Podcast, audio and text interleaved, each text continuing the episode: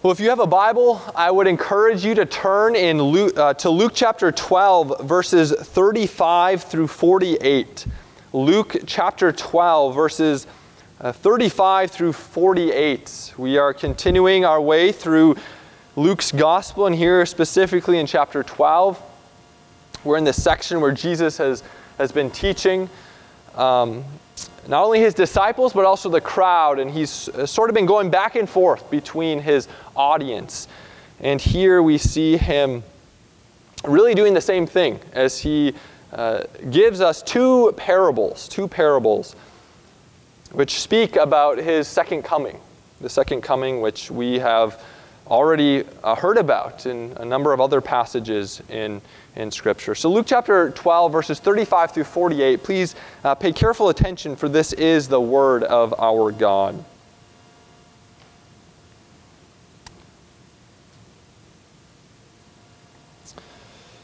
Jesus says this Stay dressed for action and keep your lamps burning and be like men who are waiting for their master to come home from the wedding feast, so that they may open the door to him at once when he comes and knocks. Blessed are those servants whom the master finds awake when he comes. Truly I say to you, he will dress himself for service and have them recline at table, and he will come and serve them. If he comes in the second watch or in the third and finds them awake, blessed are those servants. But know this that if the master of the house had known at what hour the thief was coming, he would not have left his house to be broken into. You also must be ready, for the Son of Man is coming at an hour you do not expect. Peter said, Lord, are you, are you telling this parable for us or for all? And the Lord said, Who then is the faithful and wise manager, whom his master will set over his household, to give them their portion of food at the proper time? Blessed is that servant whom his master will find so doing when he comes. Truly I say to you, he will set him over all his possessions. But if that servant says to himself, My master is delayed in coming, and begins to beat the male and female servants and to eat and drink and get drunk, the master of that servant will come on a day when he does not expect him, and an hour he does not know, and will cut him in pieces and put him with the unfaithful. And that servant who knew his master's will but did not get ready or act according to his will will receive a severe beating. But the one who did not know, and did what deserved a beating will receive a light beating. Everyone to whom much is given, of him much will be required. And from him to whom they entrusted much, they will demand the more.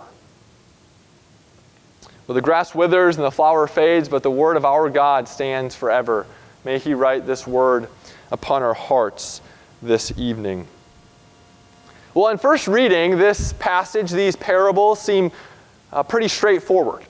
In fact, they seem to be communicating a, a rather elementary point that Christ is going to come back and that he's going to come back at a day and hour that we do not know. And as a consequence, we are to be prepared. We are to be watchful for that day. Now, this is true. This passage is, is definitely not less than this point. I believe that these parables are communicating much more some truths that are much deeper than, than what we see even on the surface. In fact, I believe these, these parables communicate truths such as what it means to be made in the image of God. Communicates the truth of the gospel and, and of leadership in the church, or more accurately, abusive leadership in the church. Therefore, I'd like to press a bit deeper into these two parables uh, a little bit uh, behind the surface and see how the rest of Scripture really interprets and, and brings to light how paradigmatic these stories truly are. So, first, I want us to consider how this, this, especially this first parable, is a parable about the image of God. Now, Jesus, the context of this first parable is a great estate, an estate that uh, employs a number of, of servants, servants who keep the ground, servants who, who clean the, uh, the home or the residence, servants who guard the grounds from intruders, from those who should not, not be there. All these servants are, are serving the master and his family. And, and in this parable, Jesus says that this master is going to a wedding feast and tells these servants that they are to continue in their jobs. They are to continue to promote the flourishing of this estate. They are to guard the estate while he's gone and make sure that no intruders enter the premises. And these servants do not know the, the, the, the, specific hour in which their master will return. And so they are to remain watchful and expectant for the coming of their master. They are not to sleep until he comes home. Now, this word that Luke begins in verse 35 begins our passage with when he says, Stay dressed for action. This word in the original Greek is one word. And what it means literally is, is something like gird up your loins. Now, in the ancient world, it was quite common for individuals to wear long garments that would go down to one's ankles. And if you are needing to travel a great distance, or if you are needing to work and move around quite a bit, having long robes that go down to your ankles are not quite conducive for uh, being mobile. And so, what people would do is they would gird up their loins. They would take the garments and tie them up around their waist so that their legs could have more mobility. And so, what Jesus is saying here, he's saying, stay dressed for action, gird up your loins. And this word is also used in Exodus chapter 12 in the Greek translation of the Old Testament. So the Old Testament uh, was originally written in Hebrew, but then at a later point in time it was translated into uh, the Greek language.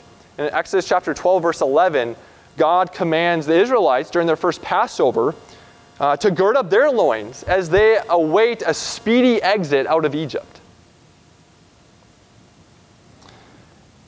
Astonishingly, then, as we continue in this parable, we read that if these servants fulfill their job faithfully, if the master returns and finds them awake, finds that no intruder has entered the premises, they, have kept all things in, in order, then we see in verse, um, uh, verse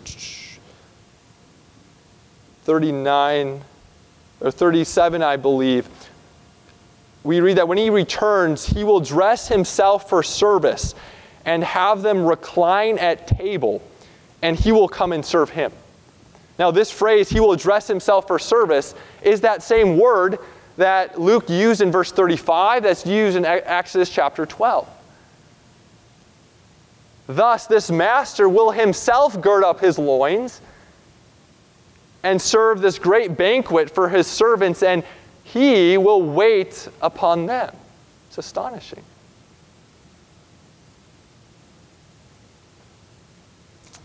Now, in many ways, Jesus, I believe, is thinking of himself here in this passage as the master. And these servants are, yes, the disciples, but broadly speaking, all people. All people according to the Apostle Paul in Romans 1 and 2, have a natural knowledge of, of God and thus are accountable.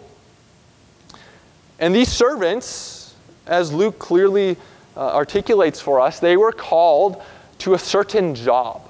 They knew what the will of their master was. They were to promote the flourishing of this estate, and they were to guard the premises of that estate. And if they did this faithfully, they would enjoy a great reward, a banquet in which the master would serve them. But if they failed to do this, they would be punished. Therefore, there's this cycle of work, judgment, and reward. Work, judgment, and reward. I believe that this paradigm is really the paradigm of what it means to be made in the image of God. Now, think back with me to Genesis chapter 1. In Genesis chapter 1, we, God presents himself as a God who works. That's the first thing that we learn about God in Scripture. He's a God who works, He exercises a benevolent dominion over His creation. And six times in Genesis 1, we not only hear that God works, but He judges His work. He declares it to be good. And at the end of His creation, He declares it to be very good. So God works, but He also puts His work under judgment. And after his work has stood the test, it's deemed to be very good, he himself enters this eternal seventh day Sabbath rest. Now, obviously, there's much that, that has been said about these creation days, but in some ways, we know the most about the seventh day. We know that that day is eternal. God is still in his seventh day rest. The reason why? It's the seventh day is seven in Scripture denotes perfection. This is God's perfect Sabbath rest. So the paradigm that we see characterized in God Himself in Genesis 1 is this cycle of work, judgment, and reward. And so in Genesis chapter 1, verse 26, we, we learn that God, uh, God says this He says, Let us make man in our image after our likeness, and let them have dominion over the fish of the sea, and over the birds of the heavens, and over the livestock, and over all the earth, and every creeping thing that creeps on the earth. So, God, in the, the pinnacle of His creation, He creates mankind, male and female, and He, he says that man is made in His image and likeness. Now, what do you think the image of God will entail? Well, it entails a certain kind of work. God Himself explicitly says that man is to have dominion dominion over the creatures, a dominion that mirrors the benevolent dominion of God Himself over His creation. Continue in Genesis chapter 2, verse 15. Uh, God, uh, we learn this. And the Lord God took the man and put him in the Garden of Eden to work it and to keep it. God made man to do a work. And the contours, the, the description of this work is that Adam was to work the garden. You could say promote the flourishing of the Garden of Eden, just as those servants were called to promote the flourishing of the estate and make sure the estate was, was running in good order. But Adam also was called to guard the garden, to guard the garden from all that which is unholy, from intruders that were not supposed to be there. And we know that Adam's work was going to come under judgment judgment by God. Thus, in the narrative of Genesis 1 through 3, we see that, that judgment taking place in Genesis 3. We see that Adam fails in this job. He is the unfaithful servant of the estate. And he allows the intruder to come into the premises of the garden, and he gives in to the temptation and betrays his creator and master. And God comes in judgment. We know that if Adam would have persevered in faithfulness, God would have judged his work, and if he would have been deemed faithful, he would have entered into the seventh day rest. But that didn't happen. God comes uh, with curse. Not ultimate curse, not final judgment, God, in His common grace, delays that until the end of the ages, the return of Christ. But thus, we see in Genesis 1, in Genesis 2, what it means to be an image bearer of God is we have this cycle of work, judgment, and reward or punishment written upon our hearts, imprinted upon our nature. Now, we obviously know this is true in an ultimate level. We have the law of God written upon our hearts. We know the will of our master by nature. That's what Paul says in Romans chapter 2, verses 14 and 15. Even the Gentiles, the pagans, know the law of God. And we also know that Christ is coming again, and we all will face judgment. Our work, as it were, will be judged. We either will enter into this great reward of, of the new creation, or we will be cast into the lake of fire. So, this is true on an ultimate level. But I also think it's true on a more ordinary, day to day level. Think about how often our mind is, is thinking about the future. Whether it be explicit or even just implicit goals, we're always thinking about that next thing. Whether it be getting through this present season of life or, or getting to that next goal or benchmark, whether it be in your career, in your personal lives. If you're single, it's marriage, and then it's starting a family, it's home ownership, it's getting your families through the house into college, independent, self sustained. There's always that next thing that we're looking towards. We never are truly in a place of complete rest and satisfaction. We always have that goal that we're striving for, those greener pastures that we're looking towards. And there's those moments where we uh, reach that pasture. We have that implicit judgment. We've attained the goal, and we might enjoy the rest, the satisfaction for a split second. But then almost immediately, our eyes catch the pasture next door that's a bit greener that we're trying to strive towards. We're constantly in this cycle of work, judgment, and rest or reward. And thus, this parable, in, in, many, in, in a lot of ways, is a parable about our human nature, the image of God. As we mirror the God who worked, who judged his work, and entered into his reward. Well, this parable is also a parable about the gospel. As I mentioned, this, this parable about servants in an estate, in a lot of ways, mirrors the Garden of Eden.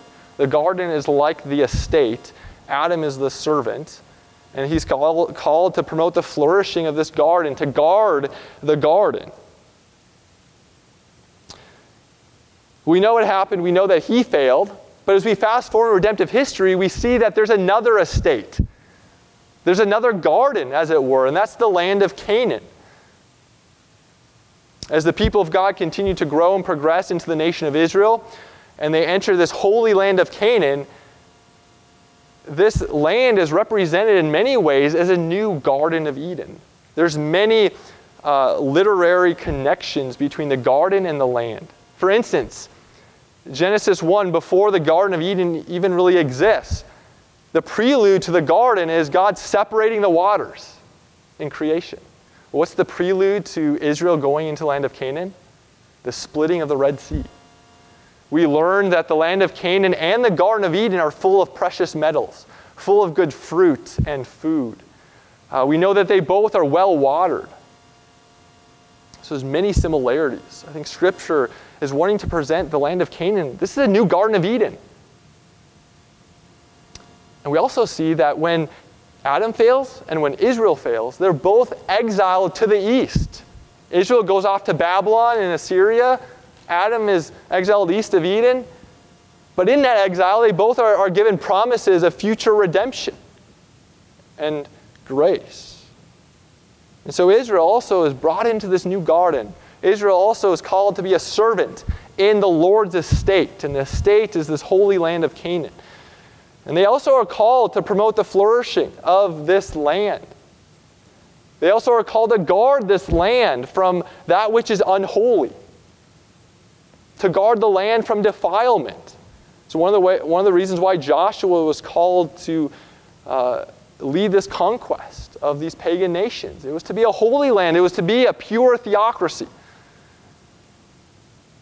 In fact, in Genesis 2:15, as I alluded to earlier, uh, Adam was called to guard the garden. Now, that same word for guard is given to describe the job description of the priest in the land of Canaan. They are called to guard the holy things from the unholy. We see an example of that with, with Phineas in Numbers when uh, there's a certain Israelite who's having sexual relations with a foreigner. The people of God were not to intermarry at that time, and he goes and slays these two individuals. And, and the text says that this was a righteous act on Phineas the priest's part. You're left wondering why. Well, What's going on here? Well, you have to recognize that he was tasked to guard this estate, to guard the holy things from that which is unholy. Well, as we know, Israel fails just as Adam fails. Israel is not able to, to maintain a long life in this new Garden of Eden. They're exiled to the east as Adam was exiled to the east. God comes, the Master comes in judgment because they fail to do the will of, of Him. And therefore, this sets us up for the ministry of Jesus. Jesus comes as the true image of God. He comes as the true servant of God, the second Adam and the true Israel of God. He comes to do the work of the law, the law that Adam failed to do, the law that Israel failed to do. He comes to guard his own body, which is the temple of God, from defilement. And when you continue on to Good Friday, the pinnacle of his, his life, if you think of it as a, as a trial, that time between Good Friday and Easter is, is sort of like the time when the jury is in deliberation. Jesus has finished his earthly ministry. He's claimed to live a perfect life. He's claimed to die for the sins of all of his people. And we're waiting for the verdict. Will God accept this sacrifice? And the resurrection then is the judge coming out and announcing the verdict of, of justified, vindicated. He truly did live the perfect life. The death satisfied the sins of his people. And Jesus, after his resurrection, ascends to heaven and sits at the right hand of the Father. What does that denote? Rest. The first human being who was able to work pass through judgment, and enter into rest. The first human being to ever do that, to truly fulfill that, that, that part of the image of God, that which we were destined to do.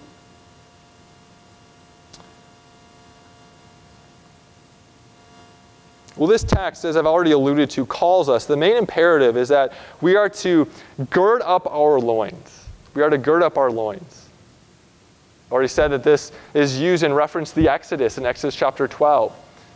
The Israelites were to be ready to flee Egypt in preparation for this great act of deliverance and salvation that God would act on their behalf. But we too are called to gird up our loins in preparation for this greater act of deliverance and redemption that we are awaiting at the second coming of Christ when He truly will bring in the new heavens and the new earth. We're not looking forward to a piece of real estate in, in Palestine. We're looking forward to the new heavens and the new earth. So, the way in which we are, we ready ourselves, the way in which we gird up our loins, as it were, is by professing faith in this Jesus. This faith includes a, a certain knowledge. We need to know what Christ came to do. That he came to do a work that we couldn't do. He came to die the death that we deserve to die. We have to assent. We have to actually believe that these things are true. But most importantly, we have to trust. We have to rest in it for ourselves personally. And the promise of Scripture is that when we do this, when we truly profess faith in Jesus, that rest which we fail to obtain on our own breaks into this present evil age. The rest which Christ alone achieved is ours by faith. We, in a very real sense, have one foot in the age to come while still having one foot in this present evil age.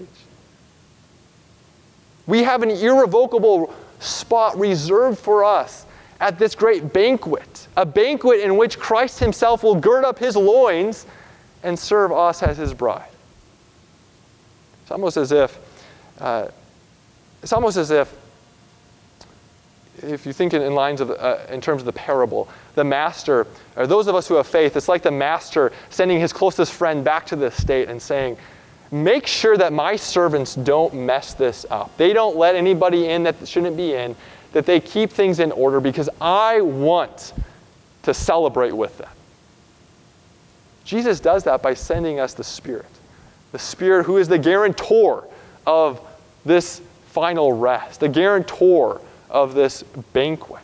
He is the one who causes us to continue to persevere in faith. Will we still transgress this vale of tears? So there is a sense in which Jesus, yes, is, is the master, but he also is the servant in this parable because he himself assumes the servant before his father. He comes to this earth. He comes into the estate of his father and fulfills our job description so that we might dine with him in the age to come. Well, you'll notice in your, in your Bibles that Peter, he, uh, he hears this, this parable, this first parable, and he, he says to uh, Jesus, Lord, are you, are you telling this parable for us or for all? Now, of course, uh, one commentator has noted, which I think is quite insightful. Jesus has, Peter may be remembering what Jesus has already said about the parables of our Lord. Jesus did not speak in parables in order to illuminate his teaching, he spoke in parables in order to conceal his teaching. So Peter's probably thinking, okay, Lord, you're probably speaking in this concealed manner for all those people out there.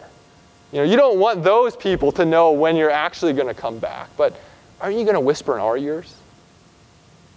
Aren't you going to tell us the secrets, the mysteries of your will?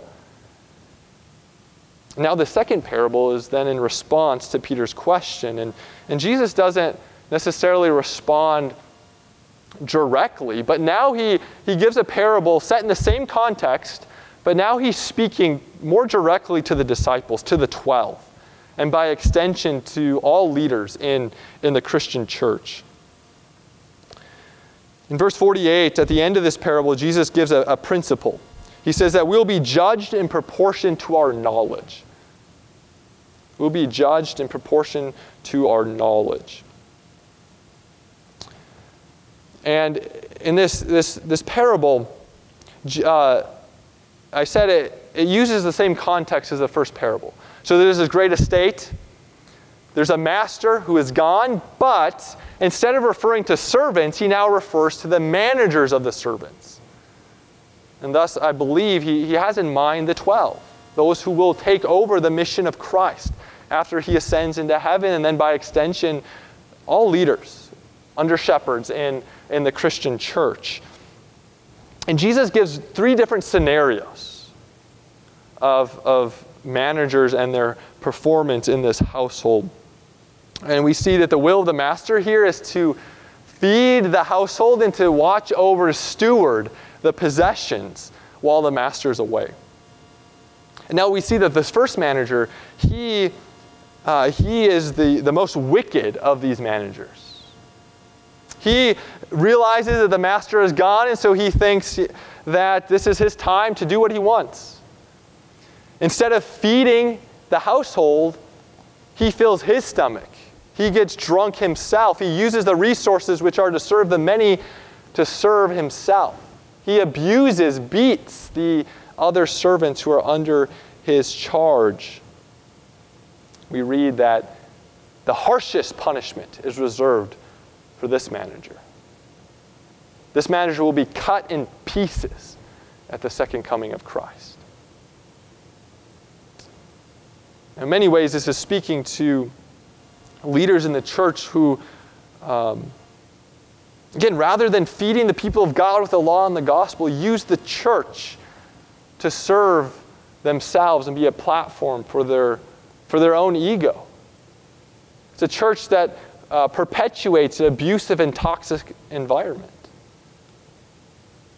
Well, the second scenario, scenario is also about a manager, but this manager is, is negligent.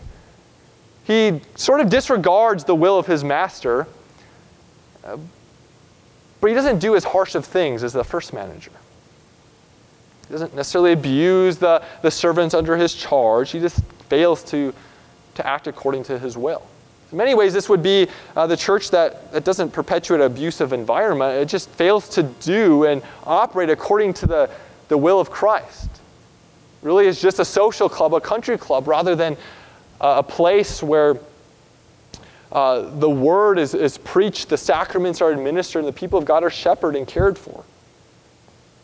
And the last scenario is another manager who is negligent, but this time he, rather than disregarding the will of his master, is just ignorant of the will of his master.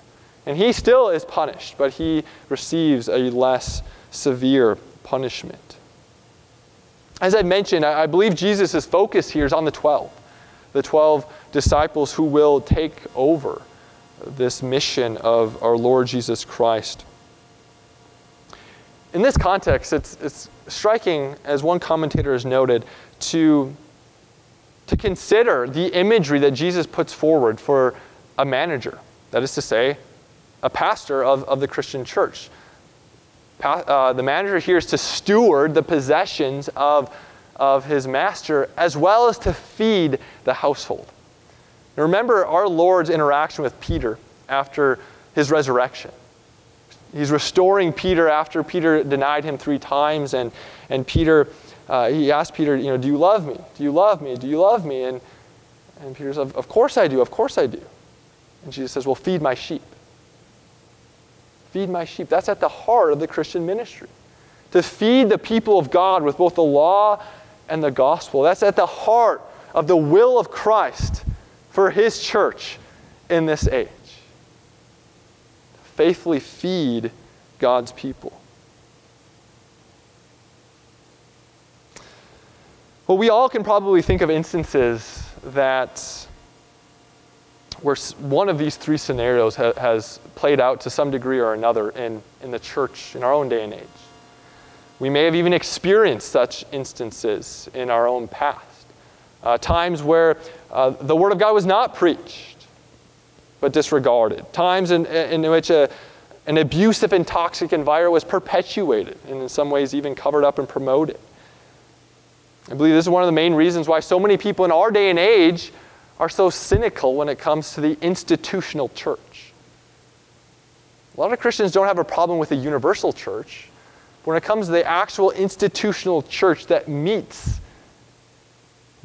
uh, in an embodied local manner, people are cynical because there's been so much abuse and wrongdoings in really every tradition. We can think of many instances in the Roman Catholic Church, but we as Protestants haven't done much better. Of course, we can't read hearts. We can't see a, church implode and say, aha, that's the first manager. They're going to be cut to pieces at the end of the age. This forgiveness is always offered to those who, who repent and, and turn from their sins. However, what this does teach us is that our Lord Jesus Christ, He cares about the purity of His church. He cares about justice and he cares about the members, the sheep in his fold, and especially those who are weak, those who've been abused, those who've been hurt. In that sense, we do see the heart of, of our Lord, and we are reminded that Jesus is still the king of his church. Jesus is the king of his kingdom, and he is ultimately in control. So, beloved in the Lord, these parables that Jesus teaches us here this evening are, are parables that, that teach us about what it means to be made in the image of God. It teaches us more about the true image bearer of God, Jesus Christ, as he came to this earth to earn that Sabbath rest for those who turn to him by faith. And these parables also express Christ's desire for his church to be cared for in his absence. So let us